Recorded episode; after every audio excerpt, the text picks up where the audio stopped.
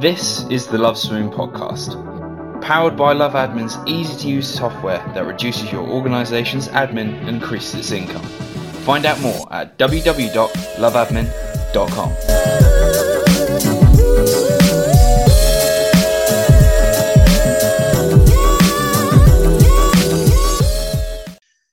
Hello, everyone. Welcome to the Love Swim podcast. It's me, Clive Marquis. Um, and this week um, we have Emma Robinson um, from the Emma's Otters Swimming School um, out in the Isle of Wight. Um, so, hello, Emma. Welcome to the podcast. Hi, thank you.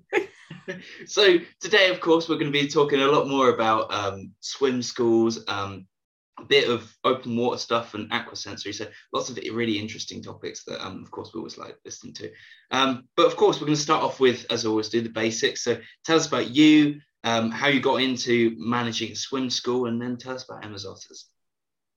Uh, so I fell into the leisure industry um, after school, didn't really want to go to sixth form, and then just fell in, managed to go into management within six months, and then managed through a few pools. I was in one pool and we started doing a little bit, but I could see a lot more progress, and they didn't want to go that way. So we parted ways. I continued to hire the pool and started up our swim school uh, back in 2018. So a little while ago. Um, and then we've been kind of developing since then. yeah, and I was to say, you are quite um, new in that sense. 2018 It's quite a recent kind of thing to push forward, isn't it? Yeah, it is. And obviously, COVID was um, quite entertaining. That was a year of no swimming and not really knowing what's doing. Going, do we shut a business up? Do we start? Um, so yeah, it's, it's been fun. It's been a really cool time, and we've developed so much over the last few years. I started on my own, just doing baby and preschool, um, and then a little bit of disabled swimming, um, special needs, and then we moved into. We got a place at a school, so we started teaching for school. Um, again, one day a week, doing their swimming lessons, and we're now up to three days a week plus anything else that they can throw at us. And then we do other swimming, uh, school swimming lessons, as well as lots of special needs. We've just started with some funded spaces for children with additional needs. Um, we have a massive baby and preschool program where we run six days a week, which is really cool. And then um, after school lessons are really busy too. So we've kind of gone from one pool to swimming across four pools, then a lake and the sea. So lots of lots of places to go for a swim. it's a big variety. Actually, I was one interesting point. You were talking about um, funded disabled swimming. That sounds quite interesting. So, have they got like sponsors or donors or? So it's, it's it's really bizarre in my world. It's the council are paying me as a private provider to run swimming lessons for children with additional needs, even though we have a massive council provision for swimming pools on the island. I'm not going to complain because we can use smaller, I use nice small pools where it's quiet and we can really control our environment mm. um, to be able to run it. So it does make sense um, in the fact that we can control it more than a big 25 meter pool. But um, yeah, no, yeah, it's cool. really cool. We've just started that. So that's a good one. That sounds okay. So, a quick question actually, because I was thinking this, um, and a lot of our viewers out there or listeners out there will think this as well swimming's very different on the Isle of Wight, I would say, because um, I, I, have spent some time over there, and I would say it's, it's, quite different, isn't it? It's it's a lot more. I'd say it's quite. It's a lot more popular. I'd say in some places, but I don't know.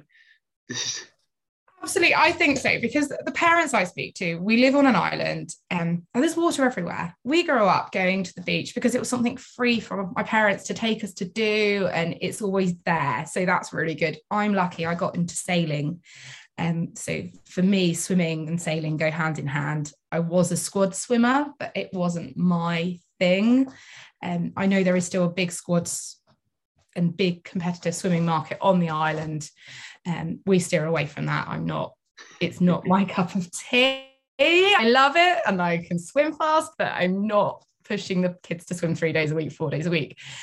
But um, there is a big love for the sea and love for anything outdoors over here compared to upcountry central london where it's it's a completely different environment we are more laid back and i think people are more in tune with the environment what's around us and really enjoying what we've got. So that's quite nice. Yeah, for sure. So I mean, you've got some incredible beaches down there. That's for sure. Yeah. we really do. We're very lucky. but okay, so that's another interesting thing. Um, actually, who did you swim for when back in the day? So I swam for Sea Close. I thought it was a Sea Close. I don't know what it was. it was either going to be yeah. Sea Close or West Wight. Those are the two main ones, isn't it? Uh, yeah, there's Ryde now. They're doing really well. They've done really well a few weeks ago from the news, but um, no, Sea Close was the big one. But hand on heart, I was doing too much, and I was like, nah, swimming can get dropped. I'll go play other sports. well, then again, though, swimming's always going to stay in your life. That's for sure. Obviously. Absolutely, it did, and I, I, came back to it. But um, I think I shocked people because we were doing some competitive open water bits, and they were like, "Oh, Emma can swim really fast." Like, yeah, I just didn't like doing competitions. Too much sitting around, too much waiting around, and it wasn't for me. well, actually, that well, talking about that, we'll we'll skip over to one of the questions you keep bringing up about open water, and I'm really interested because I read through your website as well. I had a good bit of research, like you know, scrolling through everything. um, but it was um, you talk about you do open water sessions, and you have sort of like beginner sessions, um, and then you've got like more like oh, how do you say a bit more advanced sessions? That's the word. Yeah, like beginners, advanced, but also like and about that open water. And I was quite interested by that and what you kind of do. So I assume you would have seen a big increase over lockdown. Yeah, so um, there's been for me, there's been a big increase over lockdown. We were able to do that over lockdown and we launched the open water bit. Um, it was always planned, and I was due to go onto the coaching course just as COVID hit, but obviously it was pushed back, pushed back, pushed back. Um, but we were able to launch over lockdown, which was really nice because it gave me the chance to do it whereas now we're back in the pools and it's all a bit crazy because it's us it's a sideline business. I'd love to do more with it and we are back to doing more. It's just i think with everyone we're trying to get more teachers trying to get everybody back from maternity leave and bits and bobs. Mm. but um, no the open water is really really interesting. We get a lot of people who want to learn just to keep safe which is really nice. I've seen a lot of very concerning things. There's been a lot of rnli action picking up swimmers. Um, I've got a few friends who are lifeboat and they're just they're head in hands um, over what's happened. I'm speaking to a very, very good and um, she she swims all the time. Um, experienced swimmer. She got hypothermia twice within two weeks, and she's now come out of the water. And she's like, I'm, I'm almost scared to go back. But she's someone who swum, sailed all her life, and she's in her 60 70 so she should she knows she knows what she's doing and she just got hit with this i've got hypothermia and i don't know what to do. It scared her. So it's trying to give people a chance to be in a controlled environment. Um, we we have a lot of access, to the sea but there's not many lakes on the island to swim in. No freshwater swimming. So we've managed to do a deal with one of the local holiday parks and we use their swimming lake um, really cool. I do a lot of open water lifeguard assessments and bits and bobs like that as well. So it's quite an encompassing bit. But there's a lot of people wanting to swim and you know, their reasons are very varied. Um, we had a lot of pool swimmers who came in into the lake during COVID because they just weren't comfortable being indoors and in, in a pool environment, whereas they were really happy coming to the lake. So um, if we see them come back this summer, that will be an interesting interesting point because we don't have the lidos or anything like that, which you get more across the water. Yeah, for sure. No, I can see that, and it was it's definitely interesting because, as you said previously, like it's as you're encompassed by water, that is quite an important thing for people to be able to learn to swim. So then, if you're saying like some people are getting hypothermia and the RNLI are getting called out, it's not it's not the image that you want to have, is it? So no, and the islands, you know, the island beaches are beautiful. And in the summer, there's a few lifeguarded ones, but actually in the winter, they're really dangerous. And um, yeah, I've been off, we've been for swims with very, very experienced swimmers, and we've been able to get ourselves out of trouble. But that is because we were experienced, we all know what we're doing. But that was scary having to pull someone off a set of rocks and get them out and round because they'd had a panic attack because we'd got caught by a riptide, which we knew we would. And it was slingshotting us in the right direction. But they even then they were worried and they got scared over it. So um, that's someone who does Dart 10ks and things like that. So they're very very strong experienced swimmer. Um, and you see a lot of people who are getting caught in in these tides and just not sure what to do with them um, especially because it was new and over lockdown there was oh we're going you know we'll just go in the sea it's nice we had a really nice summer. Mm. um, we've seen a lot of big intake of people going into the sea who may not have may not understand it and it's just realizing that it's it's a big place with lots of tides and dangers so it's quite yeah it's completely different to Portsmouth that's for sure. Yeah. Yeah but that's another thing. And I'm sure you could also say, so you're going to have islanders listen to this. Like if you they wanted to look into the RNLI and bits like you you've obviously got some RNLI links that you can post to make sure that everyone's safe when they're swimming. Yeah, there's there's lots of information around. There's lots of groups who are doing swimming and and um, you know there's tidal charts there's everything people can look at to to make it worth it. So i think more and more people are understanding it. It's nice to see that there is a big community of swimmers open water swimmers on the island who look after each other. And you know they, they do kind of post out that this is dangerous or this is what to do. So it's it's really good. There's a big big open water um, session on the island and lots of them are very good at looking out for each other and helping and getting new people into the sport which is nice to see. So yeah, for sure, definitely. And that again would then bring it back to you, isn't it, with your beginner open water sessions?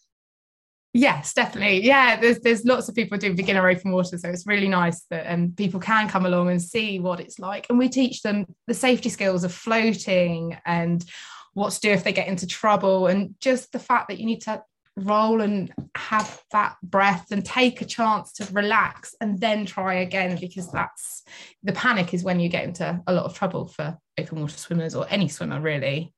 Um, so getting people to just try and relax and it's it's not an easy thing to do especially when you're when you're scared and you're out of your comfort zone. Um, but there are a lot of safe beaches and things on the island as well which is really nice.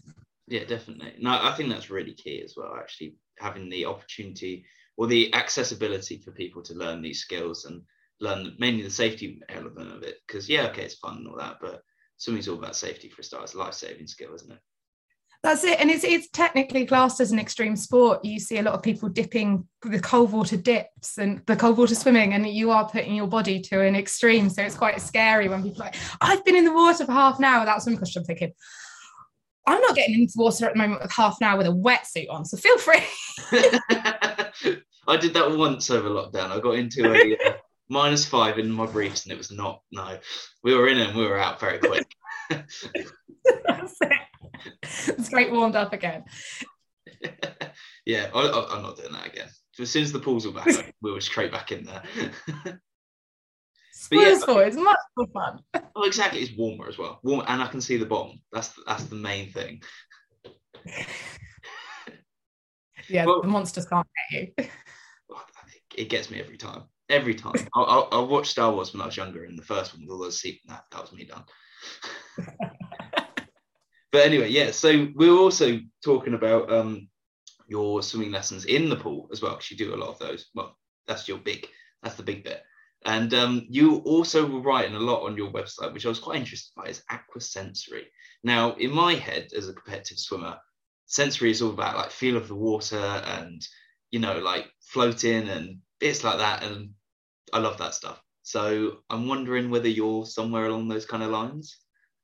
Yeah, so it, it's completely that. Um, but it's also encompassing the whole environment. You walk into a swimming pool, a lot of the time they're really noisy, they're really echoey and for some people it's a lot especially with young children um, and you can't hear and that's why people like the you know if you're like me i love being under the water and it, it's all about being underwater swimming underwater um, and hiding from the world and you get people who say it's about the turning off so it is it's about getting people to feel the water and, and just take a step back and enjoy it you get a lot of people who are desperate for for that um they're desperate for kids to progress and mm. push them and push them and push them and push them. And it's kind of taking that chance just to step back and go, but what else are they getting from it? You're getting the sensory stimulation, you're getting such um, you know, water massages the muscles. There's all the hydrostatic parts of it, which are really good for you.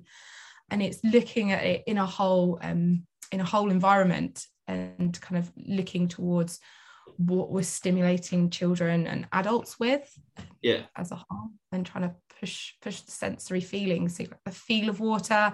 We do a lot of pouring water with clouds and pouring water um, over children's heads over our heads.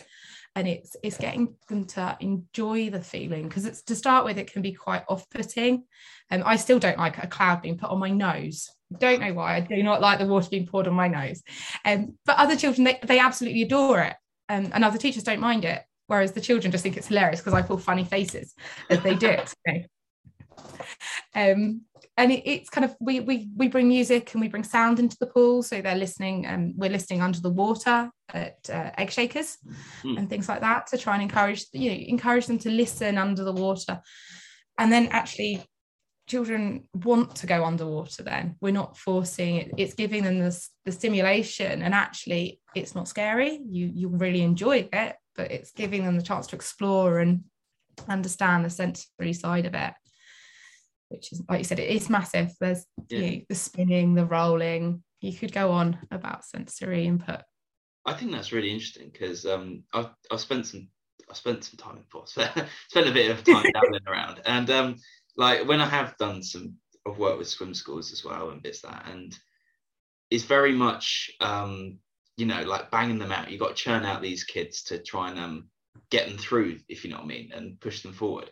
And when it comes to underwater bits, like it's always about I know dip their face in. You know, you kind of progressively trying to push them further and further underwater to until they're just like, okay, you can deal with it now, and you move on. You know, but your way of kind of saying, taking it back and going probably round round the corner, if you know what I mean, round the uh, side of the wall and trying to stimulate the senses of reasons why they would want to go under and allow them to make that decision in their own mind because they're happy about it. I think that's that, I mean, that's I love that. I absolutely love that.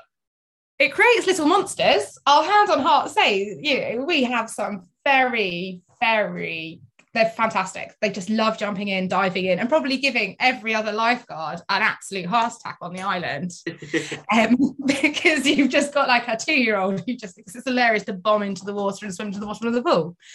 Um, but they're they're safe and they know that they can do it. And obviously the parents are always with them Mm. And the parents know what the children can do. And uh, you know, older children, we've had a lot who they've gone to other places where it has been this churning them out, bang, bang, bang. And we've gone, well, okay, let's let's just take them back a step or two. Let's try kind of a more holistic method. Um, yeah.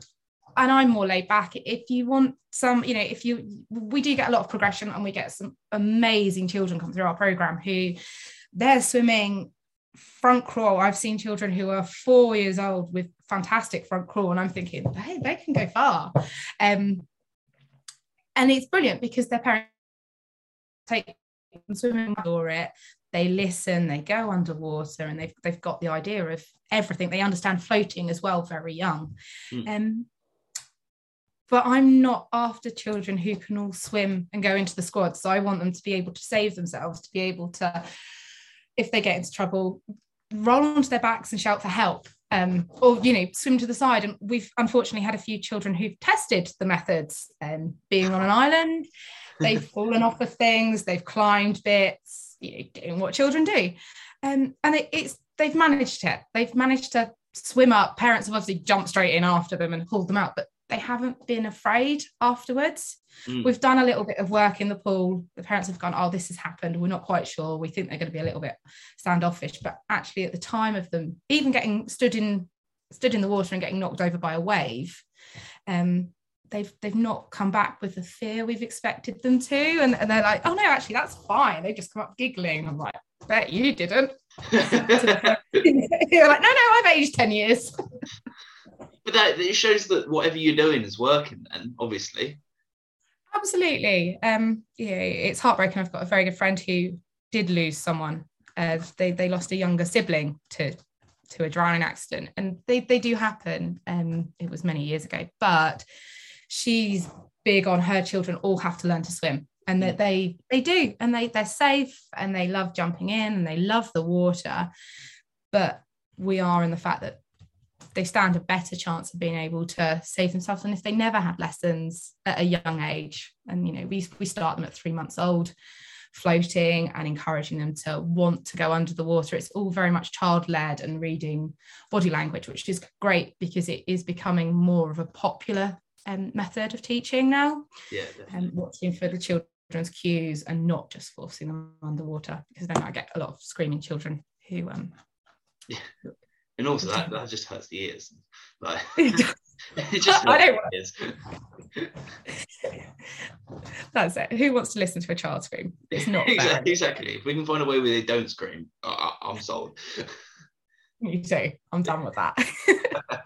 but yeah, I think that's just um it's a really interesting thought. And also I, I love it. Like I think that the whole concept of creating a two-way street and um even at a really young age and the progression of that will be so much quicker than trying to force them down that line of where you want them to be and trying to push them. So every week they're getting better and better like quickly.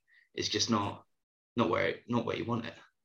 No it's not what i want. And you know i'm quite happy to say to someone let that's fine. There's other places who you can go and go and see and go and you know i'm not i'm not never offended for people not finding our way the right way for them because hmm. everyone's different the Denison who's going, they've got to have their badges, they've got to do this, they've got to do that, because you know, everyone learns at different paces. Um, everyone manages things differently. I struggled at school. I couldn't, you know, I'm dyslexic. So I think a lot of that is pushed into the fact that I'm more like, there's always a different way around it, which is really nice. And um, we've, we've had a lot of SENCo teachers um, come and join join us lately, which is just really funny because there's a big you know we, we've had that movement towards people who are just like okay we'll just look at it a different way and we'll try different methods. So it's nice that we've got that going on as a culture and as a business that it's you know it's that way. I've got a lot of non-verbal children who come in and they join our mainstream lessons. So that's quite fun. That's quite a challenge trying to teach a child who's who's non-verbal but you you do it and they do really well in the main lessons with you yeah. children who are talking and chatting and it gives everybody a different perspective which is really nice as well. Now i've got an interesting question here for you and of course it's completely up to you whether you want to answer this but I, am also dyslexic as well. So i understand your uh it's that. So we're on the uh, on the same level of that spectrum you know what i mean. And yeah. i was wondering like do you find it helps you connect them better with the um certain swimmers? Because I, I found some of the swims really got me. Some of them did not but some of them really got me. Absolutely. Um, because I've probably, you know, we laugh, everyone's like, you've definitely got ADHD too. So I'm quite happy to deal with the child who who's absolutely bouncing off the wall, and all the teachers like, I just don't know what to do with them. Like, that's okay. I'll come play for five minutes. And I, I do, I get, yeah, I think that's why I get children. I like the wild activities, the bit more freedom, having that chance to roam and just be be wild and, and free and let, let ch- children lead the activities at times and not necessarily have a really strict plan yeah. of what we're going to do. If it's not working, we just throw it up in the air and go, okay, let's try something else because you, you you're just trying to get a round peg into a square hole. It's never going to work. You need to you need to be able to be flexible and just just change the i think it does help with the connection but i also think it helps to think outside the box and be able to just think freely and not be bound by what the textbooks say and what what you've been taught. So it gives that freedom and that. Definitely. You is the out of the box thinking. That's for sure. It's always there. Someone will oh, say yeah. to you and be like well when did this I don't want to. Yeah, just simple as that. No, I, I, I always found that interesting. I've, I've never really met anyone in um, a position such as you um, with the same sort of like, sort of like understanding that we have. So yeah, it's really interesting understanding that because um, I didn't know whether it was just me or that it was always quite a similar thing. you just make it up as you go along and just hope that it works. well, another interesting. So I want to talk to you also about um, what you plan to do with um, Emma's Otters now coming forward, because of course we've left lockdown now. Um, you've grown, obviously, you've grown a lot more. So, like, what do you want to progress with? Um, getting more of a balance of what we do, um, and being able to at the moment we're just chocker. We can't. We, you know, there's no spaces. We can't do this. We can't do that. And I just want to be a bit more free with what we can offer. We can move children around a bit more. Would be really nice. Um, eventually, I'd love to be able to have our own facility. Mm. Um, we rely heavily on hired pools at the moment. Um, we were looking pre-COVID at options for leasing a venue and putting a pool in place, but I think with um, with COVID and how it all changed, my views on leasing have definitely changed. I'd rather have our own site, which we physically own. Um, just if anything happens, we're not tied um, tied to some of the commercial side of bits.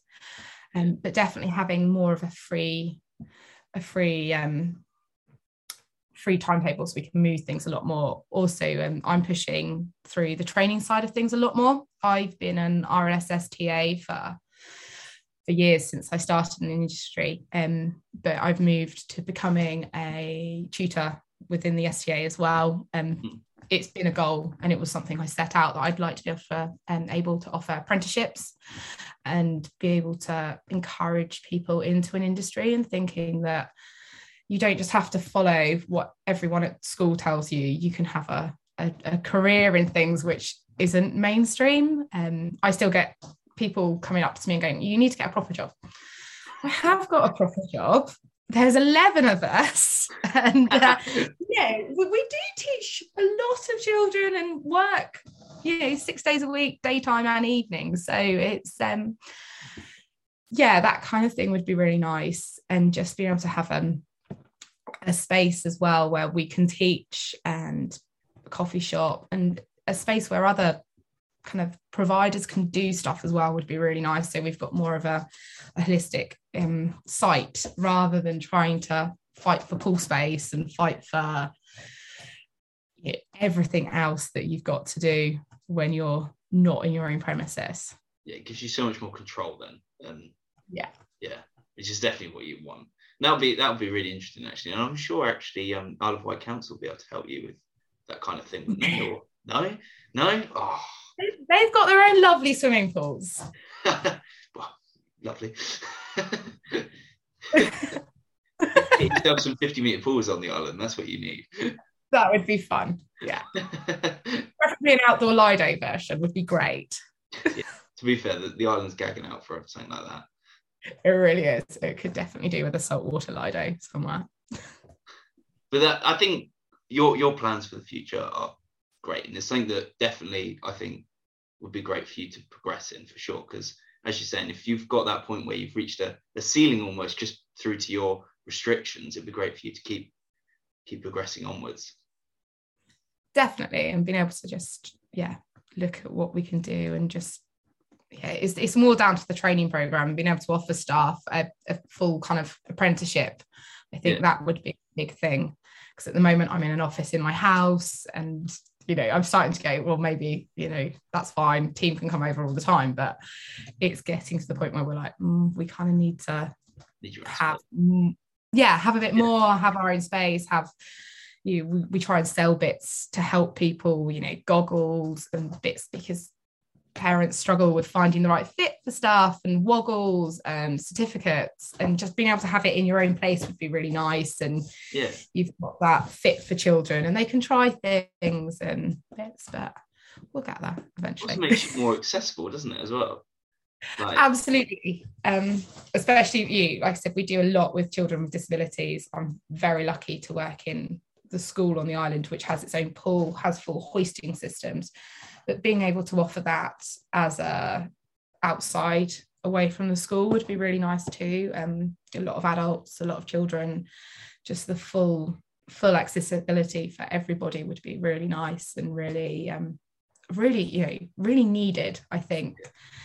Especially over here we're just um, you know you get a lot of places. You see wonderful things on the mainland and it's oh people travel 50 60 miles to go go and attend. And we're like yeah, you're not doing that with the boats because they're just through the roof. but yeah, those ferries are uh, quite pricey. little bit. oh no, I think that's great. Well, thank you so much for coming on. And before you leave, though, I want you to um, post. So plug your uh, social medias, plug your websites. So people out there can like come come and uh, use your use your services? Uh, so we are emma'sotters.co.uk for our website and Facebook we're Emma's Otters as well. And then our open water one is also Emma's Otters Open Water Coaching. So we've got a few few platforms to try and attack. well, we'll definitely try and get some of our listeners to uh, go in and like some of those because it'll be it'd be really good to uh, help you uh, get some more people in. You know, well, of course you need to expand. expand fast. yeah, yeah. It was like let's, let's increase those waiting lists. yeah, let's do that. Well, no, well, thank you very much, listeners, for uh, listening to on this. Remember, you can listen to the podcast. Um, on Spotify and all other platforms. Um, remember also, if you want to list, continue the conversations that we're having on here, you can go onto the LoveSwimming Facebook group. Um, and we talk, talking about all kinds of things learn to swim competitive swimming all things swimming really and it's a really good place to uh, yeah just catch up on all the uh, swimming gossip and as well as also learning more about how we can uh, improve ourselves and improve swimming and bits like that. So thank you so much emma for coming on. It's been really good to uh, have a chat. No thank you so much for having us